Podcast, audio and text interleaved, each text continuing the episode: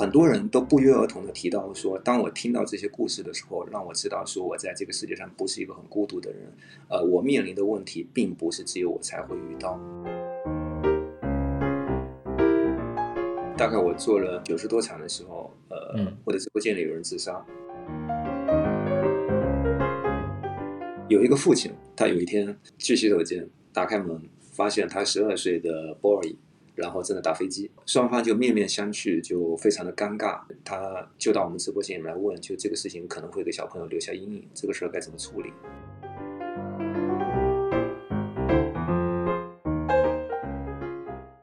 直播一年多以来的话，痔疮都发作了。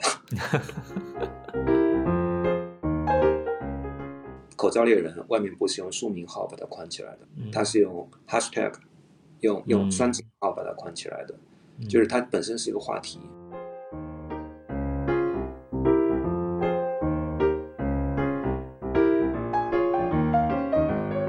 大家好，欢迎来到新闻实验室播客的第二十一期，我是方可成，是一名新闻传播学的研究者。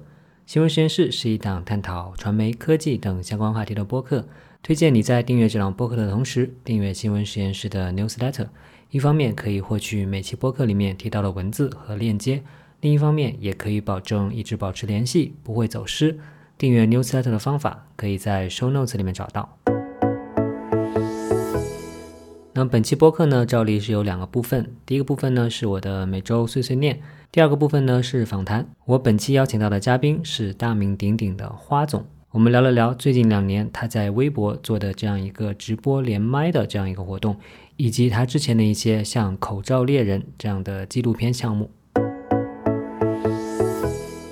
那么这其实是新闻实验室播客在二零二二年的第一期节目了，希望大家新年一切都好。前几天呢，我和几位同事一起去香港的南丫岛上面看了一个关注岛民的乡村生活的艺术展，这个展览的名字呢叫做《南丫说》。其实啊，香港不仅有繁华的都市，也有郊野和乡村。而同为乡村呢，香港北部新界地区的乡村和离岛上的乡村又大不相同。南丫岛就是香港主要的离岛之一，离呢是离开的离。据说南丫岛的名字来源于岛的形状，它长得像一个鸭字，或者说是英文字母 Y，再加上南丫岛位于香港岛的南边，所以呢就叫做南丫岛了。那这个岛上呢，有几个主要的海湾，其中北边的榕树湾最为热闹，充满了异国的风情，许多老外居住在此。平时呢，坐船往返于中环，单程大概需要二三十分钟。周末的时候，也会有很多游客前来。而南丫岛南边的索罟湾和摩达湾呢，则更为本土，居住的大多是渔民和村民。那这也是前几天我们一行人的目的地。一年多之前啊，有一批文化艺术工作者来到了南丫岛南边的村子里，开展了为期九个月的社区研究，发掘水陆居民的生活，创作了十几则艺术展品。目前呢，正在索罟湾的海边展出。展览的联合策展人梁宝是中文大学毕业的博士，他带我们看了展品，并且呢，介绍了这个艺术家研究计划的缘起。他说啊，此前人们对海岛和乡村的叙事。要么呢，就是一八几几年重建了岛上的天后庙之类的历史叙述，还有官方的一些宏大的叙述；要么呢，是一些陈词滥调而且廉价的所谓的人情味的描述。这些都与岛民的日常生活与真实的社区生态似乎没有什么关系。那这样一个计划要做的呢，就是要真正的走入岛上的社区，和岛民打成一片，甚至呢是共同创作作品。岛上的这些展品啊，有的呢探讨的是和自然的关系，比如说要用岛上的水资源，也就是山间的水，而不是政府统一供应的自来水，来种植蔬菜、培养菌菇，再分配给居民享用。再比如说啊，把岛上收集到的植物、海藻和菌菇处理成半透明的标本，放在海鲜餐厅的鱼缸旁边，形成了很神奇的对比。也有的展品呢，关注岛上的人。比如说啊，有艺术家每天早上到茶餐厅里面，边吃早餐边偷听居民的对话，记录下一些流水式的日常片段。还有纪录片导演啊，拍摄下了轮渡上面的乘客和要船长的日常。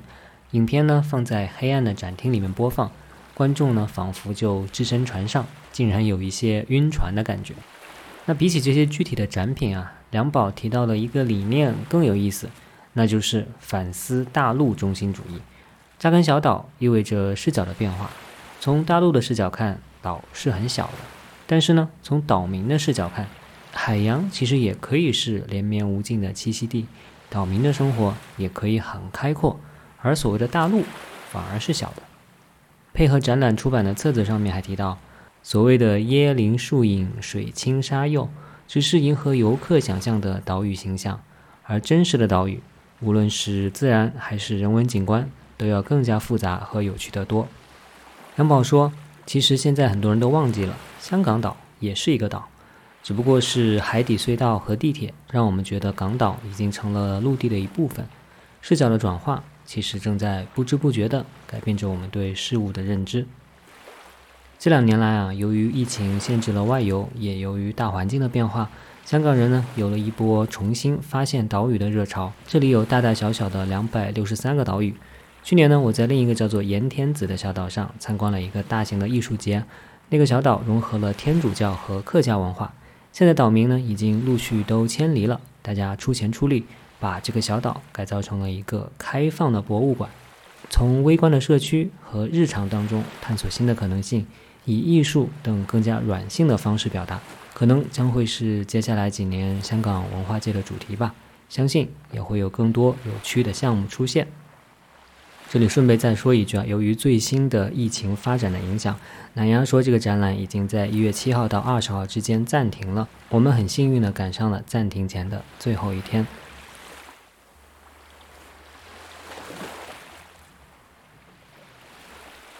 好了，那接下来呢，进入本期的聊天环节。这次呢，我请到的嘉宾是花总。花总呢，其实大概十几年前开始就已经是在网上颇有名气了。他最早的作品呢，是叫做《装腔指南》的一系列文章。然后呢，他又在微博作为公共空间非常兴旺的年代里面呢，做了一系列所谓的鉴表的活动，当时也是非常非常的有影响力。再后来呢，花总又做了一系列的影像作品，比如说《杯子的秘密》系列，实际上揭露的就是五星级酒店里面非常糟糕的卫生状况。在二零二零年疫情刚刚发生的时候呢，他又推出了一部纪录片的这样的作品，叫做《口罩猎人》，描述的呢是在土耳其这个地方去做口罩生意的中国商人。那这一两年呢，花总主要的一个项目呢是在微博上面来做一个连麦的直播。那我也非常好奇，为什么他会坚持来做这件事情？那我们接下来就来一起听一听他的说法吧。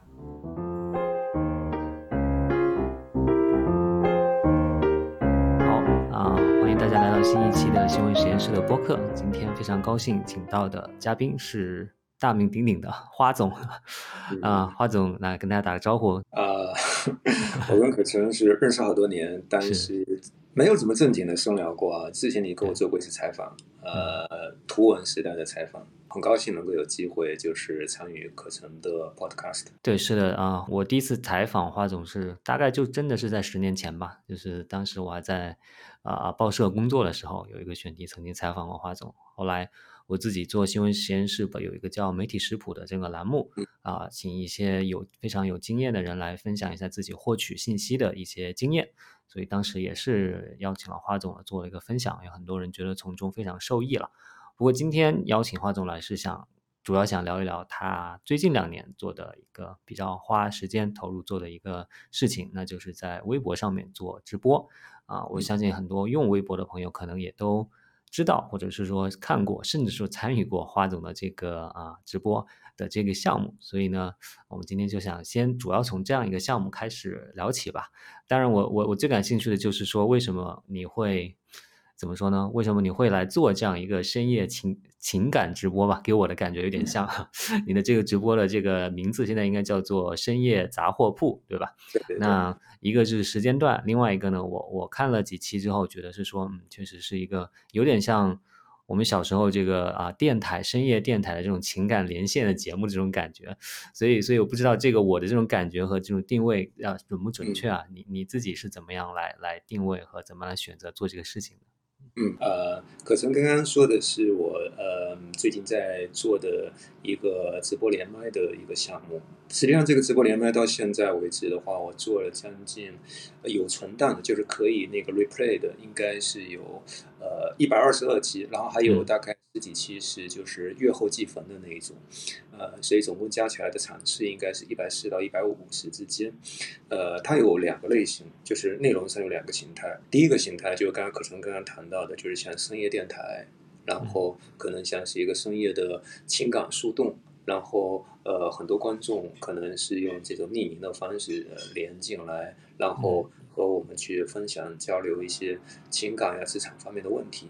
那么过了一百场之后，就今年吧，今年的下半年，其实我在尝试另外一个形态，就有点像可能现在你在对我进行的这个 interview 差不多，就是我可能会做主题场。主题场的话，就是呃，我是一对一，然后会请到一些就是呃有故事的嘉宾。那么，然后我们做一对一的这样的一个深谈，所以两种形式都有。我是把它理解成，就是我是把连麦理解成是一个现场版的 podcast podcast。你开始还是从这个情感的这个类型开始的，对吧？对，最开始的时候其实是一个用我的话说是一个无意识的内容输出。就最早的时候，呃，因为微博的直播就只是一个可有可无的点缀的功能。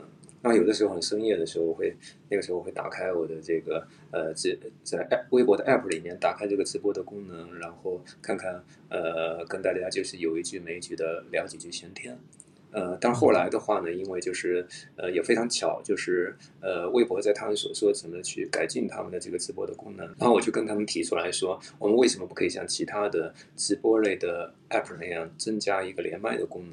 呃，那因为我是当时最早提出这个需求的，所以我就成为微博第一个呃公测这个功能的这样的一个 KOL，然后呃就开始这个尝试。在那个时候的话，我就想到一个问题，就是说呃直播它有没有可能成为一个呃认真的内容输出的形式？呃，这这个就其实一直到现在为止都我还在探索这个呃这个到底可不可以成立。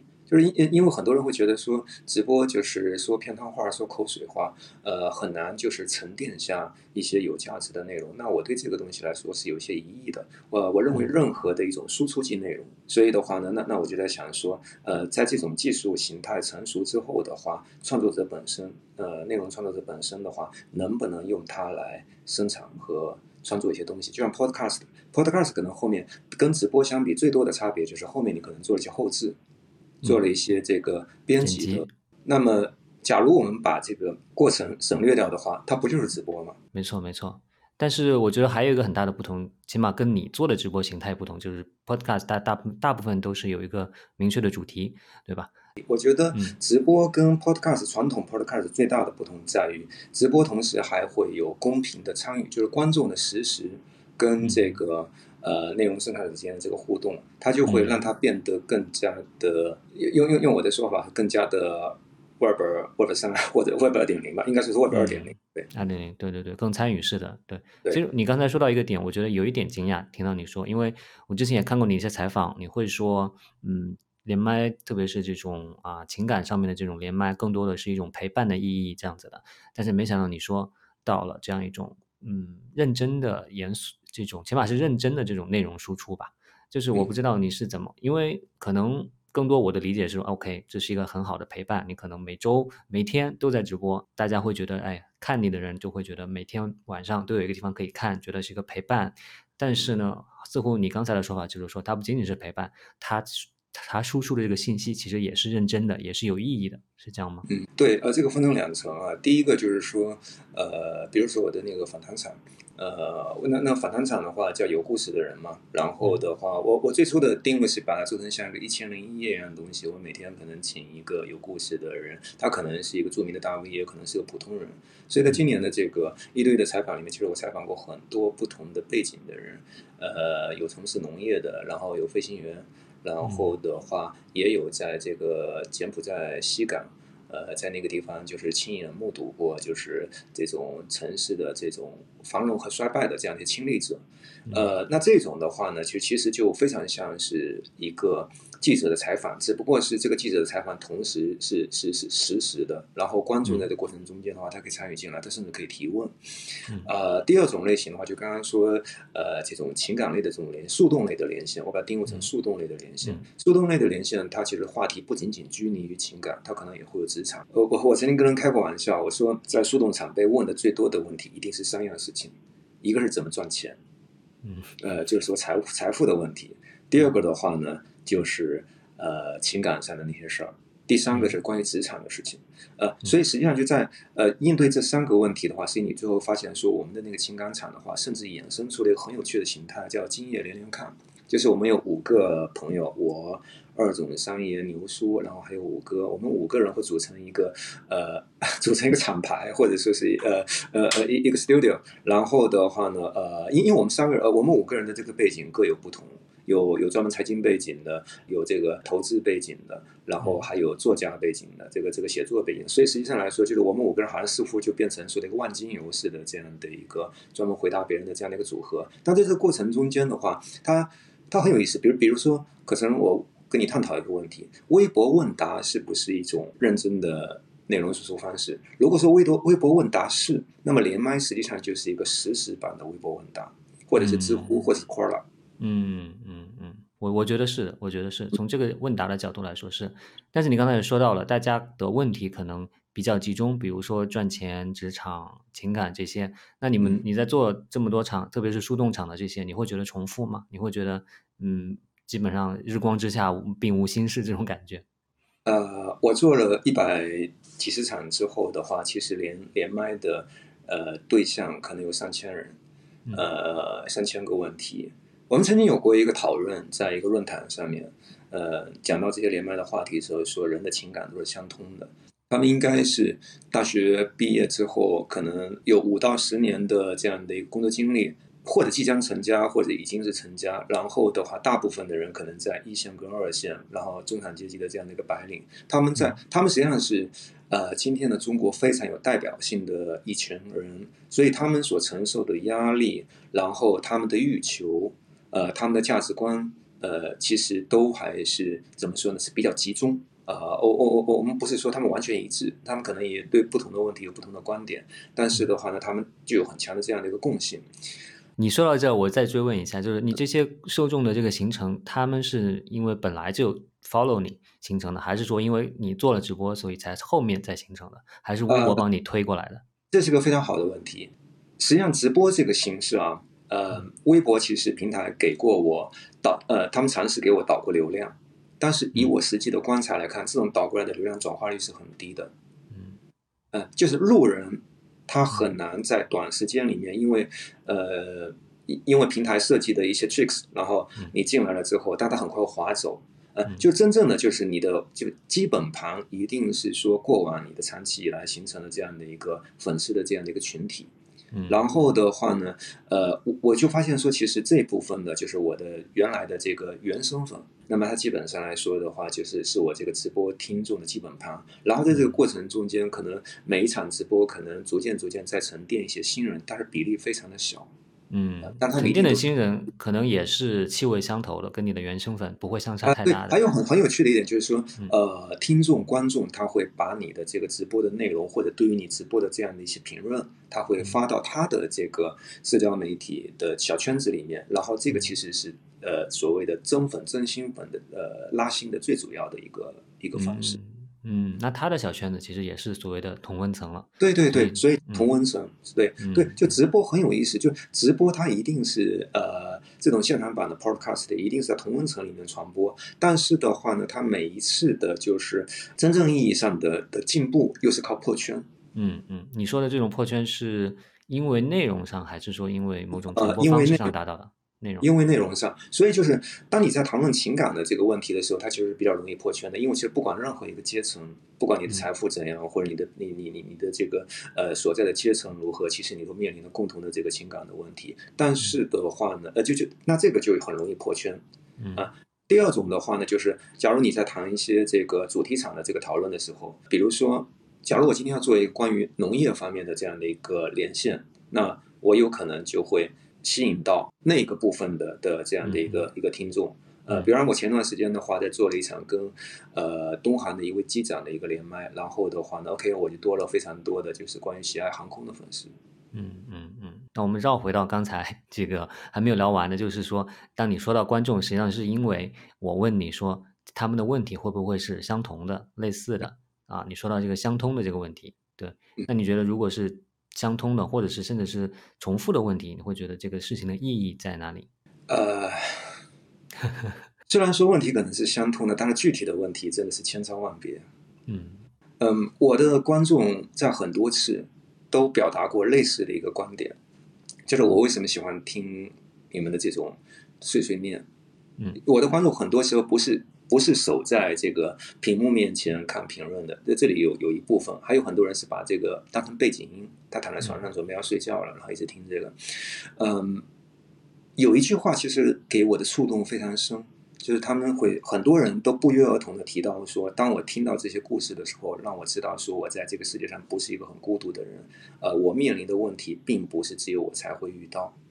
对，就接的感觉。过这个东西，他们觉得自己不再是一个孤岛。嗯嗯，对，我觉得这个是挺重要的，而且可能我不知道，我猜测是说跟这两年疫情也有关系，就是在这种情况下，人是更需要连接。嗯嗯，是。你会觉得你现在做的这个直播的这个内容，对你跟你之前的这种内容输出来讲，你会觉得是一种转型吗？因为，嗯，之前你可能你做的这些内容可能更重于它的信息量、它的独家的东西，甚至说它对一些黑幕的曝光之类的，它更多近似于一种传统意义上的一种对稀缺信息的这样一个提供。其实可能同等重要的是，媒体其实也可以提供一些情感上的价值，提供给一种人情感上一种抚慰。特别是这两年，大家其实真的非常需要这样一种抚慰。所以，其实我自己也做了个小小的项目，叫“放晴公园”的这个项目，其实也是想说提供更多情感上的这种价值。所以，我不知道你自己是中间是不是也有这样一个一个一个转型的？至少我从外界我观察角度角度来看的话，我会觉得中间嗯似乎也有一个转变在里面。你自己会有这样觉得吗？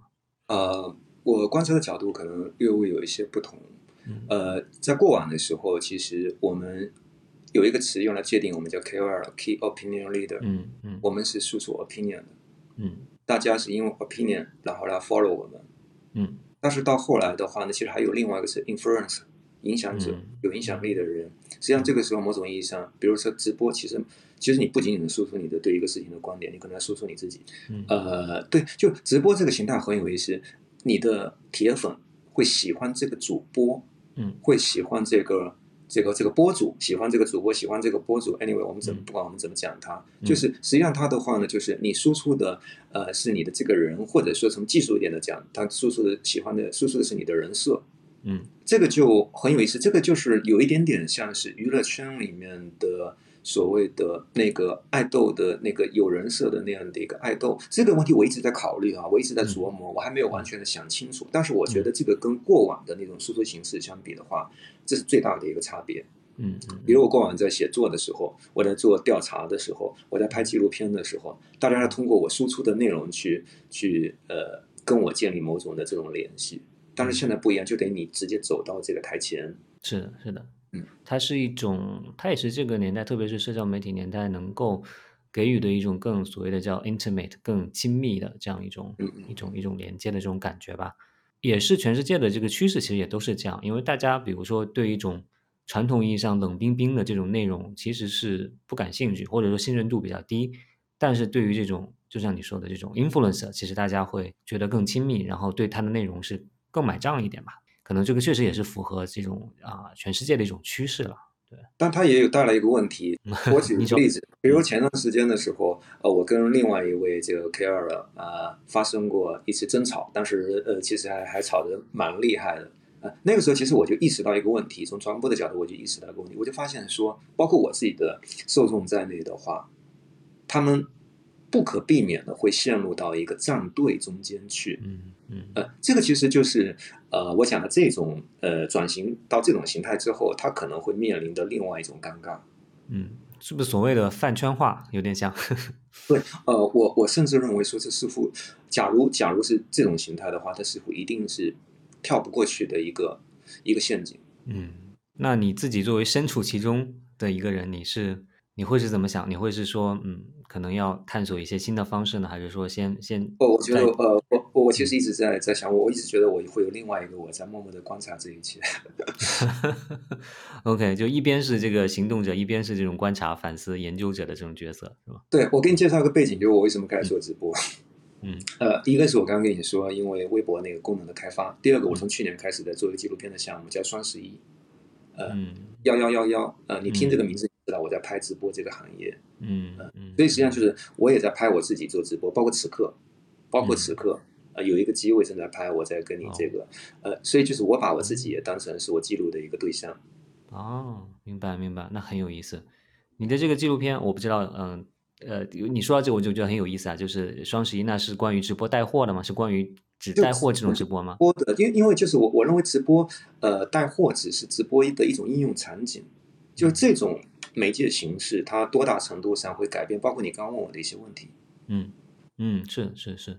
那直播带货，你是不是觉得也是有一种是看一个人跟着一个人去买的这样这样这样一种成分在里面？理论上，它的底层逻辑一定是说，大家聚合起来，然后用一个很低的价格，主播就用你这个，呃，直播间里这么多粉丝的采购能力，去跟厂商谈压价，去谈突出一个性价比。但实际上来说的话呢，呃，最顶尖的带货主播一定是饭圈化的。嗯嗯嗯。比如老罗的粉丝、薇娅的粉丝或者李佳琦的粉丝，其实你会发现说，呃，他一定会有一个核心铁粉，核心铁粉的话一定会答应说，呃，这个主播的某一种的 charming。嗯嗯嗯，是是是，那这个最后你会担心，包括我们刚才说到的饭圈化什么之类的，就会你就会觉得这个是有比会有政策风险在后面吗？呃，我觉得这个是一定会有，而且这个实际上已经是引起了就是监管的重视。嗯嗯嗯，是是是。我们说回到你自己的这个直播哈，那你刚才说到了，比如说啊啊树洞这个直播，你你有没有一个印象一两个印象很深刻的这种来？啊，参与这个树洞直播来跟你讲故事的、寻求帮助的这个听众呢、观众呢，其实还挺多的。嗯，唉，那首先跳到我的脑海里面的一个，就是大概我做了不到一百场、几十场的时候，九十场、九十多场的时候，呃，我的直播间里有人自杀。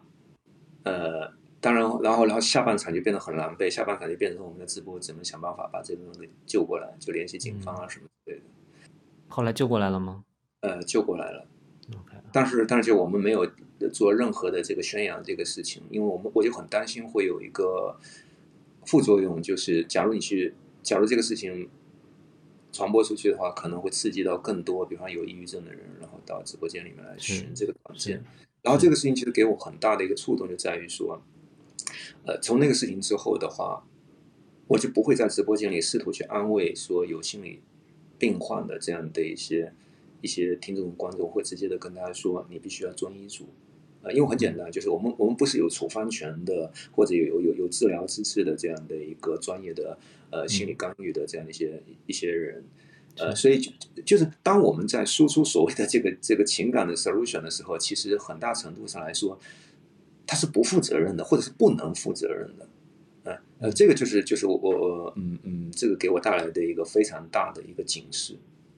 非常大的一个警示，这这个是一个。第二个来讲的话呢，就是，呃，我现在只是在回答说那些 给我印象深刻的这些听众观众啊。是。有一个父亲，嗯，呃，他有一天去洗手间，打开门，发现他十二岁的 boy，然后正在打飞机，然后双方就面面相觑，就非常的尴尬。然后这个时候的话呢，这个父亲其实他。就到我们直播间里来问，就这个事情可能会给小朋友留下阴影，这个事儿该怎么处理啊？然后我们就讨论了这些事儿。呃，我倒不是说把这个事情当成是一个搞笑的事情来来来来来来来谈论，就是说实际上在我们的成长的过程中，包括我我个人的成长的过程中，这个成长是指的一生的成长啊。嗯，其实我们会遇到很多很多的这个事情，但是在今天的这个环境底下。呃，在这个现代化的这个城市化的这个社会里面的话，其实有很多的东西，我们只能自己去，呃，依靠个人的这个经验跟判断，然后决定去怎么去处理，但实际上不一定会有一个比较靠谱的或者比较比较更优的这样的一个选择。呃，所以就是呃，实际上每一个人就是都有这个寻求帮助或者说是呃诉说、求助、讨论的这样的一个需求。但是我们今天恰恰又是处在人类社会上，人类社会里面就是所谓的。传播最发最发达的这样的一个时代，嗯，但是反而我们的很多的这个诉说、倾听、呃交流的这些需求，反而是被压抑的最严重的一个年代。这个其实是一个非常大的呃反差，非常的 ridiculous。嗯嗯，啊，所以这个就是呃，我做了这一百多场直播之后，其实非常大的一个呃，你说最大的感受是什么？那么刚才那那那那些呃，那我举的那两个例子，第一个那个例子的话，就在我直播间里自杀的那一位呃观众的话，他甚至是一个即将要上市公司的 CFO。那那这个就是觉得他觉得所有的人都会觉得说你非常的呃成功，然后你非常的优秀，你不应该有这些问题。但是在直播间里面，那天他可能喝了酒，然后的话呢，就把自己可能也打开了，嗯。所以，所以实际上来说的话，就是直播间其实，在那个匿名过来连麦的这一层的窗户纸之外的话呢，其实它连通的是每一个每一个，在我看来是可能是很孤单的的灵魂。嗯嗯嗯，是是是，你这个总结很好，因为你刚才在说到这种对比的时候，我会觉得说，那可能是因为。虽然这个年代传播很发达，但是贫富差距很严重。这个有权传播权利的人和没有传播权利的人中间的差别很大。但是你后面又补充说，哎，其实这个人可能他其实本身在社会上是比较有权利的人。那所以可能至少这个不平等，它不简简单单是和你在社会中间的地位相关的，那它可能是更更广泛的存在于各个阶层的人都有各个阶层的人所难以表达、难以难以传播的这样一面在里面。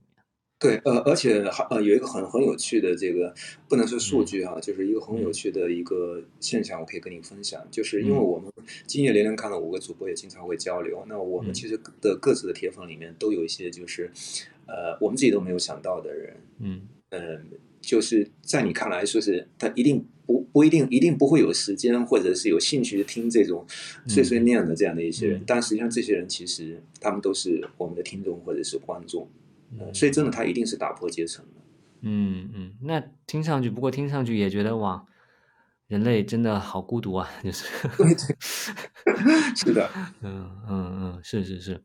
那你比如说你刚才举的这些例子，嗯，你你你会遇到这些问题的时候，你自己是怎么去去回答？你你你每次。在直播之前会准备吗？或者是说你在遇到这样的问题之后，你你下播之后，你会去专门去找一些这方面东西来看，以便下一次再遇到这个问题的时候回答的更好吗？你自己会怎么样去做一个更好的回答者呢？对，很好的问题。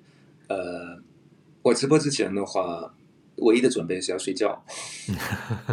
呃，对，就因为如果我九点半要开播的话，一般我我可能最晚八点钟我要要上床打一个盹，然后九点钟醒过来。那你挺厉害，八点钟想睡就能睡着。然后它会让我的精神非常的紧绷，实际上实际上是一个折磨。就是直播，呃，一年多以来的话，痔疮都发作了。呃，所以真的那那个是一个非常折磨人的事情。然后第二个来讲，就是说我回答你的那个，就是嗯，下播之后我是不复盘的，嗯，我是不复盘，而且我绝对不会再去想，我不看回放。呃呃，很多人说你为什么不做二创，就是不去做二次的编辑，把你直播里的金句、那精彩的故事，然后剪一剪发出来，那可以有更好的传播效果。我是把这个东西就用来提醒其他的主播，我说你们要想走红，你们一定要这么做。当然，我们也是这么做的原因是是在于说，呃，如果说我不尽快的从我直播内容里面走出来的话，这些东西会变成我的负担。嗯，是，呃，情感负担。对，所以所以实际上每一场直播完之后的话，我都尽量的不去想我谈过什么样的问题。所以我直播间的很多观众会觉得很奇怪，就是他们，比方他曾经跟我连过麦，然后然后说你还记得吗？曾经跟你聊过什么什么？然后他要反复提醒我才能想得起来。这其实是我的一种自我保护机制。嗯嗯嗯。呃，所以所以我我实际上就是怎么说呢？呃，我的做法就是第一，呃，我确保我每天来的时候的话，能够整个人能够在状态，能够认真的听。接下来我们要聊什么？然后我们就现场聊吧。呃呃，除非说是呃，只有极个别的场合，比方说呃，有一些机构或者说是有一些政府部门，他要委托你做一两场公益性的这个直播，那那个非常严格，那可能连每个脚本、每个字都给你安排好了，你不能随便改。但其他的，其实我就觉得说，呃，如果你要能够让我坚持的话，那就最好就是我们就自由发挥，我们聊到哪是哪，但是我也绝不复盘。嗯嗯嗯，明白明白，这确实很对于你长期能坚持做一百多场下来，这个是是非常重要的一个机制了。可以理解的就是说，其实这些来讲自己故事的人，其实并不是真的来追求多专业的这种，像像心理疏导也好，职场指导也好，他们知道专业的资源，对他们有地方可以去寻求。那可能更多他们就像你叫树洞嘛，那树洞不能回答，它也是一个倾诉的地方。那你况且你这儿还能回答呢，对吧？对，所以我一直讲说，我们真正存在的价值，不是说给别人去做一个 mentor，去给人做导师，告诉别人应该怎么去走过这一生，而是让他在走过这一生遇到困难的时候，或者是遇到某一些呃不太好的时刻的时候，他能有一个地方倾诉。嗯嗯嗯。所以我们真的价值是在于陪伴，而不是在于去试图去解决什么问题。当然，我们尽量的希望说，我们认为说倾听可能就是一种解决的方法。那你刚才说到啊，直播和这个 podcast 一个很大的不同在于这种啊，现场粉丝可以参与。那你觉得大家的参与度怎么样？你觉得从大家的参与中，你你觉得是你这个直播不可或缺的非常重要的一个部分吗？饭圈化以后的话，其实，在你会发现说，你会有很多的铁粉，然后这些铁粉的话，他会非常狂热的呃评论、狂热的留言，或者很积极的希望说跟你去连麦。这种时候，其实我反而是回避的。嗯嗯嗯，就是要保持一个度，希望有人有在这参与，但是又不能是 太太对。OK，明白明白。那呃，另外一个呃类型的这种有故事的人，这些那这些嘉宾的话，是微博方面帮你找到呢，还是说你自己通过自己的 connection 联系去找？呃，这个基本上要自己找。呃，所以这个事情也很磨人，因为什么的，就是你再怎么去交际，再怎么管的话，呃，你。假如你要一直持续下去的话，一千零一夜，你要找到一千零一个有着不同背景故事的这些人，其实还挺难。呃，所以实际上就是确实，它对于主播来说会是一个很大很大的考验。所以我现在也在想说，用设计一个什么样的机制，能够让这个话题能够去延续。OK，所以那那比如说，呃呃，你之后如果找不到人的话，你会？比如你会你会想寻求比如说平台方面的帮助来找人吗？还是说你觉得还是要认识这个人才行？会尝试着说去，那就你自己要破圈，就你自己要破圈。所以直播这个事情对我来说，呃，因为之前呃在在媒体采访里面的话，曾经给过一个 title 叫故事猎人。那我觉得就是你自己得破圈，你自己得去走出你的这个朋友圈，然后去找新的连麦对象。你难道还没有破圈吗？你都破圈很多次了，十年前就破圈了。呃，我觉得破圈是是一个状态吧，就是啊，其实这一两年因为疫情的原因，呃，其实其实没怎么破圈了。为什么说跟疫情有关呢？呃，因为疫情的原因，所以就是大部分的时间其实你都困在呃不同的城市，就困在你你你固有的生活中间。嗯嗯，明白明白。嗯，那接下来我想聊一下这个平台的这个角色了，因为你说到了，其实微博平台开发这个功能本身也是跟你的这个啊建议是有关系的。那你是怎么来看这个啊微博这个平台在你的这个直播当中的这样一个作用的呢？呃，我觉得还蛮重要的，因为怎么说呢，就是过往直播微博其实没怎么赶上趟嘛。所以实际上，直播在过去给大家留下的印象就是秀场的直播跟卖场直播。所以你会发现，在过往的直播里面的话，其实内容创作者是很少的，就是我们所定义的那种内容创作者其实是比较少的。嗯，所以的话呢，呃，微博本身作为一个平台来讲，它很大的一次转型，就从过去的大 V 明星，然后转型成各个垂直领域的中小 V，呃，依靠他们来支撑起这个内容生态嘛。嗯，那么这一部分的人跟直播之间有没有嫁接的可能？嗯，直播能不能够成为垂直领域里面的内容创作者的输出的方式？实际上，这个其实呃，对于微博来说，一定是一个战略性的考虑的问题。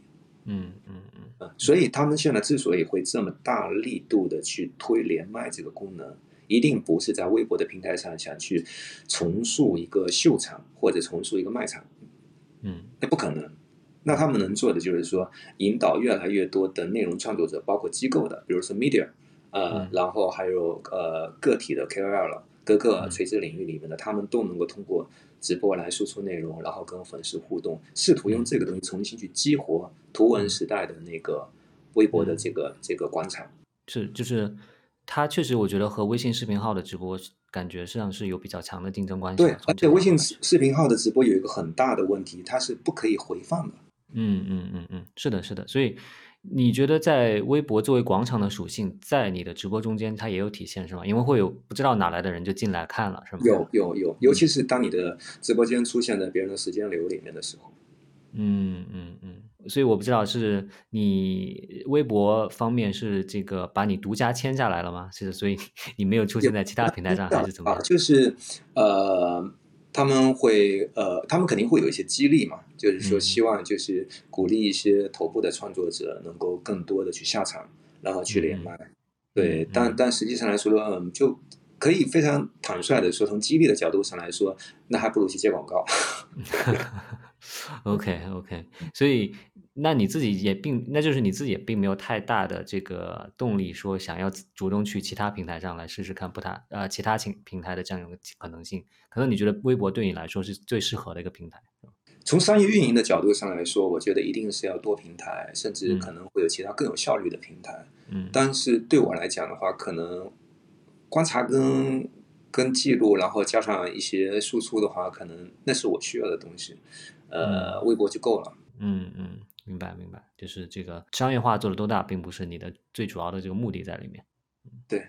那你觉得像连麦这个东西啊，让人想到一些其他的，比如说想到这个啊，今年年初很火的这个这个 Clubhouse 啦。对，我不知道当时你有没有在在这个上面，在我有听到，我我没有参与，我呃，就是我很早就就有有有注册了，有邀请码，然后那呃，但是我没有进去发表什么观点，我在观察，就是。那个到底是一个什么样的东西？它跟后来的微博连麦其实有一些在借鉴 Clubhouse，甚至我们在谈论微博的连麦产品应该怎么走的时候，也很多次都会提到 Clubhouse。嗯嗯嗯，是的，是的，是的，就是但 Clubhouse 是一个纯音频的这样一个一个一个工具了，所以我不知道你觉得在你的或者说在整整体来说，在微博的这种连麦的这个直播里面，它的视频的这个元素重要吗？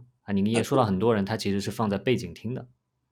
呃，我觉得还是很重要的，因为为什么呢？就是背景听是一种是一种接受的场景嘛。嗯。呃，但是看有两种东西啊，第一种是我要看到你的人，但是第二的话呢，我要看到公屏上的评论。嗯。听的话，你是不能够听到评论的，那你就等于说我放弃了交互的这这一部分的这个体验。然后在看的这个部分上来讲的话呢，呃，比如我们直播间里面，呃，有一位，就是我们今夜里面看的五个人里面的话，牛叔，牛叔是没有露过脸的。他每次自己开直播的时候，都是把摄像头对着他的花园。嗯嗯。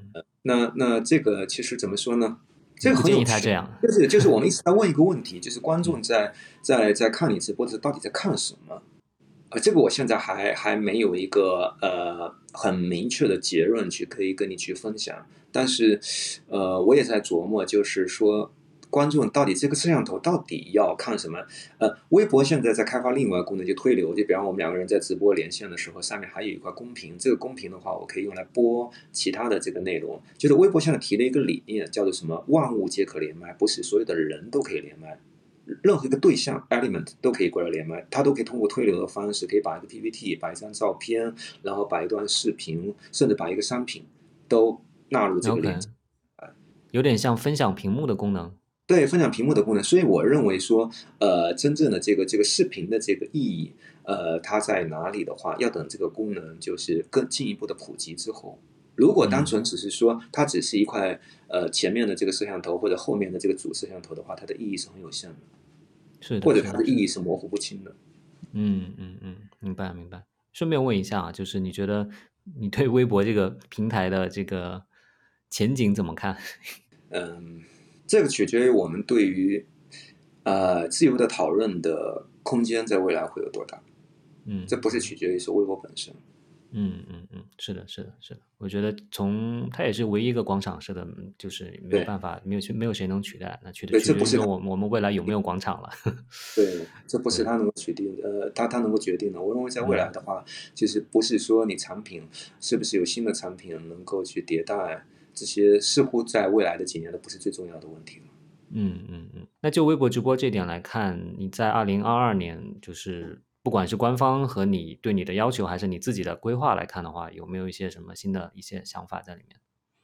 我只求不要翻车就可以。OK，所以就还是按照之前的两个轨道继续进行，是吗？啊，对，也许会探索一些新的形式，但是，呃，你说你现在要去做一些计划，嗯，所以你是并不相信新年计划这件事情的人？计划。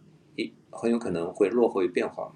嗯嗯嗯嗯。那你刚才提到了这个做这个纪录片啊，那我不知道你可不可以再多说几句关于这个关于直播行业的这个纪录片，就是方便透露吗？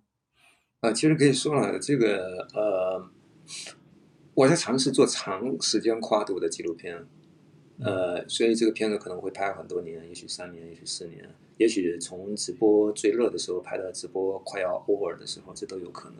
啊，这个是对于这个片子呃唯一的规划。OK，就现在只是各种拍，之后怎么弄就再说。呃，对，就是就是，但我心里面其实还是会有个优先级。呃，哪一些东西的话，它是更加更加严肃，呃，更加认真的。呃，那些东西的话，就那个部分的话呢，呃，我可能不会再再想着说，哎，又又又一两年了，呃，是不是要群众是不是想看下一个爆炸式的东西？我可能就不会再这么去去要求自己。呃，那我觉得说我可能想去，还会有点一点点野心吧，就是拍一点，就是看起来会比较重一点的东西。那。比如说，因为现在感觉还很模糊啊，那就是比如说你是会去一个行业内部的这个视角的这种角色，比如说你会去到一些直播的公司和直播的这种 KOL 聊，是这样子感觉吗？呃，这些都有，嗯嗯，这些都有，但最后它到底会是一个什么样的故事，我现在我自己心里也没有数。明白，明白，明白，明白。那你现在自己的这个生活或者工作状态是什么样？方便透露一下吗？你这个直播究竟是你的 full time 的一个事情吗？呃，并没有啊，我 状态，我一般睡到下午起床，然后有可能会见一些人，就就一般我下午跟在晚上七点钟之前，这是我的呃活动以及说少量的 social 的时间，然后。有有直播的话，我就开播；呃，没有直播的话，呃，我也不知道，呃，在在干啥。实际上，就是二零二一年对我来讲的话，其实是是向向内缩的一年。呃，当然，微博直播就直播连麦的话，它让我保持了某种平衡，它让我可以跟输出，然后跟跟外面的更大的这个世界保持某种联系。啊，我甚至也其实很认真想过问题。假如说没有没有直播连麦这个事情的话，呃，那那这一年对我个人来说，我是内卷的。嗯，是，就是主要就是你刚才说到了疫情不能自由流动这个问题导致的。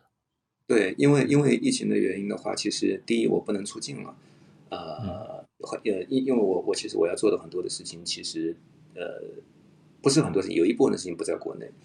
呃，那出不去。然后第二来讲的话呢，就是，呃，三天两头的你都很担心，就是你行程马上带一个星，你也知道说现在行程马上带个星意味着什么，嗯，呃，所以其实这一年的话，其实真的就挺颠沛流离的吧。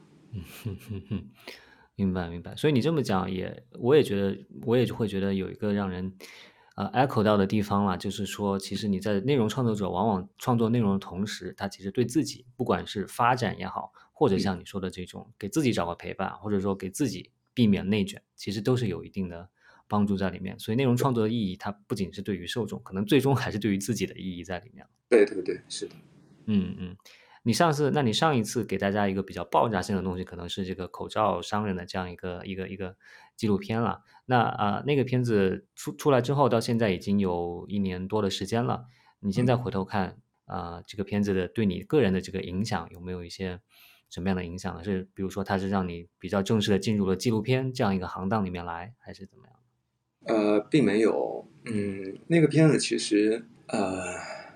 对我的意义在于哪儿？就是其实它其实是一种试验吧。当然拍的时候都还没有这些想法，但是在这个片子呃后期，然后包括这个片子的这个上线之后的话，呃，我在思考一个问题，嗯，就是什么才是晚生？就互联网时代晚生的这个内容？嗯，呃，对我我呃在以前的一些采访中，我也提到这个观点。我说，在我理解中，晚生的纪录片，它口罩猎人外面不是用书名号把它框起来的，它是用 hashtag，用用双井号把它框起来的，就是它本身是一个话题，嗯，话题建立在内容词的基础上，口罩猎人的内容素材堆在里面，它是一个池子，它分装成一个呃导演的长版本，呃分装成八集的短片，然后分装成图文，分装成采访。呃，这个都是围绕着这个话题来进行的口罩猎人，所以实际上你会发现，口罩猎人之所以引起这么大的反响，呃，它因为它是在互联网时代，它在形态上它变成了一个话题，而不仅仅是一个作品。嗯嗯嗯。呃呃，所以就是这个事情其实推动我去想说，呃，内容创作者到底是在输出的是作品，还是输出的是某种话题、某种讨论？话题本身是观点，是内容的聚合嘛？对，但其实像之前，如果说有一些所谓的叫现象级作品出来的时候，它往往引发的全民讨论，它其实一一定程度上已经是你刚才说的这种成为一个话题了，对吧？对，对。所以这两种可能某种程度上来说也可以结合，但是按照我的理解，你刚刚说往生就是这种叫 digital native 是吧？是是我理解的这个。对，所以对我来讲啊，我并不认为说我自己是个纪录片导演。如果可以的话，我更愿意叫自己是话题艺术家。话题艺术家，OK。那这个世界上有其他的话题艺术家吗？你比较你比较这个钦佩的吗？还是说你是开创性的这个？呃，我我进入到社交媒体，就是我应该算是微博原生的 KOL，嗯，呃，就是大家知道花总可能是从微博开始的，所以实际上我大部分的这个内容跟作品都是以微博为平台，嗯，那之前的那可能呃那些东西，它它就跟花种没有直接的关系，嗯嗯。它更像是呃古早时代的什么专栏作家，大家可能记住的是是你的什么某某作品，但是大家并不知道说你是谁，也不也不 care 说花种是谁。但但是有了花种之后的话，实际上花种本身就变成一个大话题。嗯，那那 OK，那那在这个过程中间，实际上就是你呃，我曾经经常就是跟人家。吹牛的时候，我就说，我可能是呃上过热搜最多的 KOL 之一。虽然你可能不一定认识我，但是我可能上过几十次的这个热搜。那那我上过这几十次的热搜，实际上每一次的话，其实它都是话题。嗯，它都是话题，它并不是说呃花总去去去拍口罩猎人纪录片，它的话题就是就是口罩猎人。对。不是花总去咏叹酒店什么那个 呃呃发现杯子的秘密，它就是杯子的秘密。嗯嗯嗯，所以所以实际上来说，当时就话题艺术家本身，但是又是一个呃非常诡异的的一个 title。如果你是话题艺术家的话，是否意味着说你可以 manipulate 话题？我认为又不行。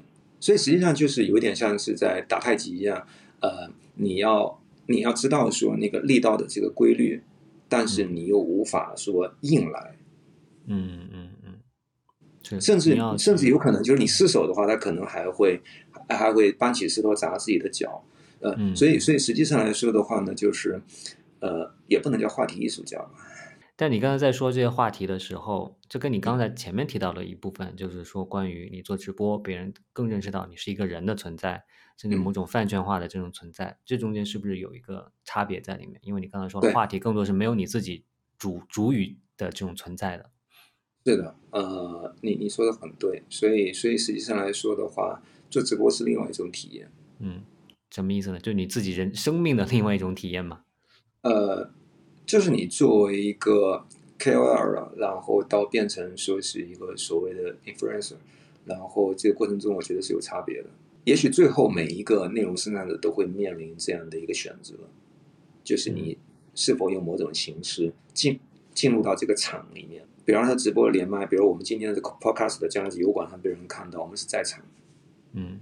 你亲自你的人就下场了，嗯嗯嗯。进入了这个场域，嗯，所以一个是线，一个是 line，一个是场。嗯，哪个是线，哪个是场？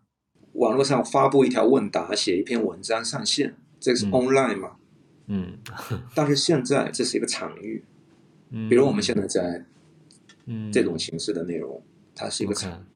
OK OK，呃，你说到这个 online 这一点，我觉得第一次第一次把这个 online 这两个 on 和 line 拆开来 理解，我觉得我觉得挺有意思的。对对对，是是是，所以所以你刚才也说到，媒体也把你称为像故事猎人呐、你自己然后又又想出来像像这种话题艺术家啊这样的这个称称呼，同时呢，归根呃归根到底，可能我不知道用内容创作者这个这个标签来形容你是不是一个更更底层的这么一个一个一个标签？你觉得呢？对你自己来说，嗯我，觉得内容创作者应该也是一个比较老的概念，当然是我也没有想出更好的词去去 replace。嗯嗯嗯，或者别人需要用一个花总一样的人这个作为一我觉得个标签，我我觉得下场之后，每个人都是都既是内容的创作者，也是内容的获取者。嗯呃，内容创作者就意味着说，只有少数的人才能做内容创作。嗯但是我认为说，这个传播的形态，包括 Web 三，包括未来的元宇宙啊什么之类的，它一定实际上它会在这个方面，它会更加的平权。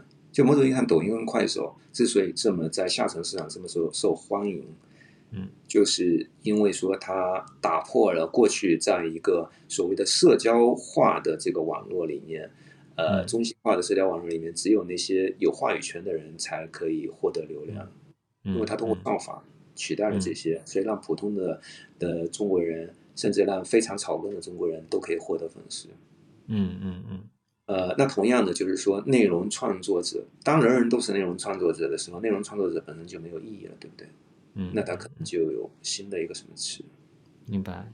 就这一点啊，我想最后再提两个问题，因为其实我觉得非常开心你说到这两这一点，因为也正是我想问的问题。一个问题就是说，你刚才说到了像抖音、快手给很多草根机会，这个确实是的啦。但是根据我自己的这个观察理解来看的话，我也觉得中间它仍然是非常不平等的。其实现在特别是说短视频，它有很多跟 MCN 机构签约的，对吧？你要是真正的是这种纯草根的，有多少人真的能够在这个平台里面出来呢？他可能也是少部分大家都看到的一些人，从绝大部分人可能都没有。呃，并不完全是啊，MCN 嗯。那种可能所谓头部的网红，因为它有商业价值、有流量价值，所以 MCN 会找上他们，或者嗯。怎样去、去去孵化。呃，嗯。但是以我的观察来讲的话呢，就是我我一直有一个习惯，嗯，就是我经常会利用那个呃快手跟抖音上同城功能，但它同城其实是可以是可以虚拟的，嗯。比如我我是可以在同城那个里面把它设定成我在香港，这样的话嗯我就可以看到说在香港的这个 location 里，然后有有其他人创作的这个内容，你会发现说有很多很多其实普通人的，他们也获得了很多的这样的一个点赞，某种意义上他们是把它当成公开的朋友圈在用，嗯嗯嗯，呃是的，是的，是的，他不一定说能够让自己成为一个大 V，嗯。甚至说大 V 这个这个概念根本就被抛弃了。嗯。但是他们让成为了一个让自己成为了一个有公共能见度的人，嗯嗯这个非常的重要。嗯嗯嗯我们衡量的标准并不是说你获得了多少的这个粉丝，而是在于你说出去的话，你你创作的视频，呃呃，输出的内容能够被看见，它不会被流量掩埋。而这种呃呃算法的机制可能基于兴趣，可能基于什么其他的 whatever 这些这些东西，但是它确确实实是改变了过往的。你必须是一个有名的人，或者说你必须是一个呃很精英的这样的一个人，你才可以获得粉丝。他已经把这个规矩给打破了。嗯嗯，没错。那第二点呢，就是这个其实可以追溯到我们之前新闻实验室的这个媒体食谱栏目里面，当时我问的那一些问题。当时我们提到了信息的获取能力，怎么提高自己对信息的获取分辨能力这些。当时你给我的答案是说，你觉得很多是在于这个小时候的训练，童子功，对吧？因为你小时候你就读到很多，在在在图书馆里面读了很多东西。那嗯，我不知道你觉得刚才说到人人都可以内容创作，人人都可以怎么来让自己被看到？那你是否觉得真的人人都有这样的能力呢？还是说，因为之前你给我的这个答案可能是比较悲观的，你会觉得说不是所有人都有这个能力，而且这个能力需要很多的培养，甚至是小时候的培养。但是或许我们在说不同的能力吧。我认为在传统的媒体传播的那个秩序里面，嗯，我我之前的那个回答是成立的，或者至今是 work 的，是有效的。但是，呃，在一个你比如说算法推荐的年代，TikTok、抖音、快手的这个年代啊，当然现在就是其实已经不允许说呃让算法决定一切了，最后所有都是 那个总编辑，嗯，呃，这是另外一说了。当然就是就是。在那个机制底下的话，实际上它挑战了我们之前讨论过的东西。所以你会觉得对自己之前的一一些想法，可能现在有一些修正，有一些改变在里面，是吧？呃，也不是修正跟改变，就是会有新的秩序。明白，明白。OK，我们觉得这个新的秩序确实，我觉得都是大家还都是在观察当中吧，就是具体具体是什么样子的。对，对，嗯嗯。OK，那我的问题基本上也问完了。最后，因为这期节目可能是二零二二年这个播客的第一期节目了，所以，我，对对对，所以我不知道啊。第一期是第一期上线是元旦吗？不可能是元旦当天了，但是估计是在一月上旬吧。所以就对，不知道华总有没有想跟大家说的关于。二零二二年新年的 一些想法之类的，虽然你刚才说到了自己不想啊，不不是一个喜欢做做新年计划的人。Stay safe, stay free，我不知道合不合语法啊。我觉得很很合语法，这是一个很好的祝愿。OK，好的好的，那谢谢华总。好，那我们这个好了，那以上呢就是本期新闻实验室播客的内容。欢迎大家在小宇宙的留言区与我互动，或者在苹果的 Podcast 里面给我们五星好评。感谢雨辰为播客绘制好看的封面图，感谢各位的收听，我们下期再见啦，拜拜。